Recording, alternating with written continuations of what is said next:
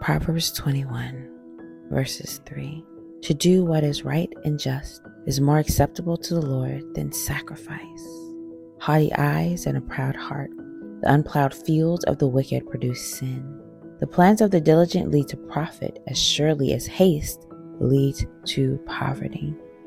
To do what is right and just is more acceptable to the Lord than sacrifice. Let's think about that.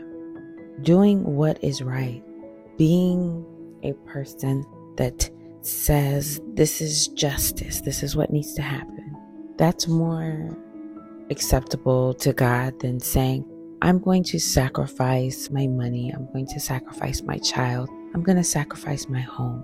What God wants us to do is He wants us to do the right thing. How do we know what the right thing is?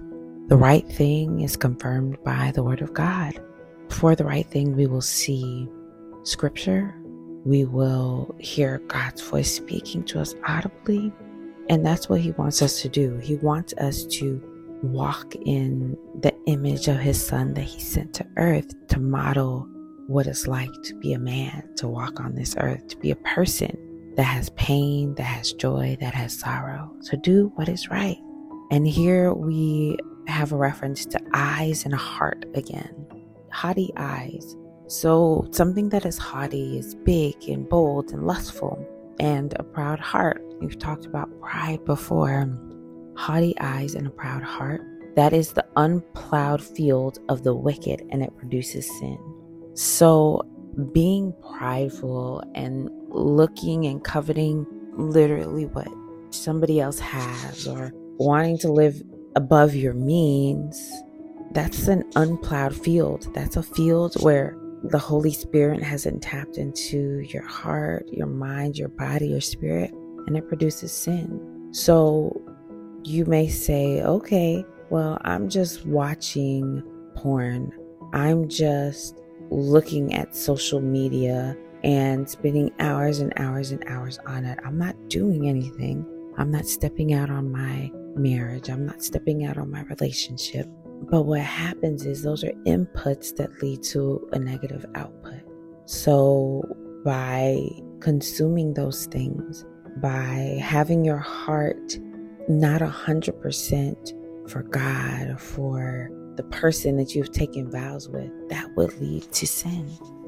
Verse nine and also verse nineteen.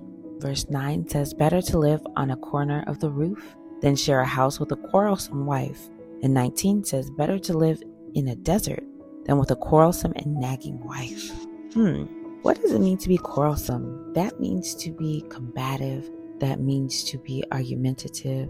That means that you're not having peace in your household. And what the Bible is telling us, it's better to have a little corner of a roof or to live in a desert. And if we think about these two references, the corner of a roof is outside. You're exposed to all the elements. A desert is known as a dry place, barren, no other vegetation, no other people, not a lot of water. It's better to be in those places than to have a home that is full of hatred and quarreling and arguments and tearing people down. And if you're in a marriage as a wife, your job is to respect your husband. It is to love your husband. It is to truly show the love that God has given you to your husband. And when you're argumentative or combative, you tell your husband that you do not respect them, that what they're saying, what they're doing is not something that you're submitting to. I recently had a conversation with someone, and there is a, a mom, a woman, and she was being very combative with her children. Her children were crying and upset, and she kept throwing insults and hurls at them. And what happened was the children were devoid of energy. They were unhappy. They were not doing well in school. They were really felt almost emotionally dead. It was hard for them to connect with other people. That is what combative woman, that is how you can impact the home. So as I always say, whether you're married or a single mom or just a single person, your heart, the posture of your heart will determine what you say and what you do. And creating a home where you are using your words to tear down, whether it's your spouse or your children, is not pleasing to God. It's not pleasing to God.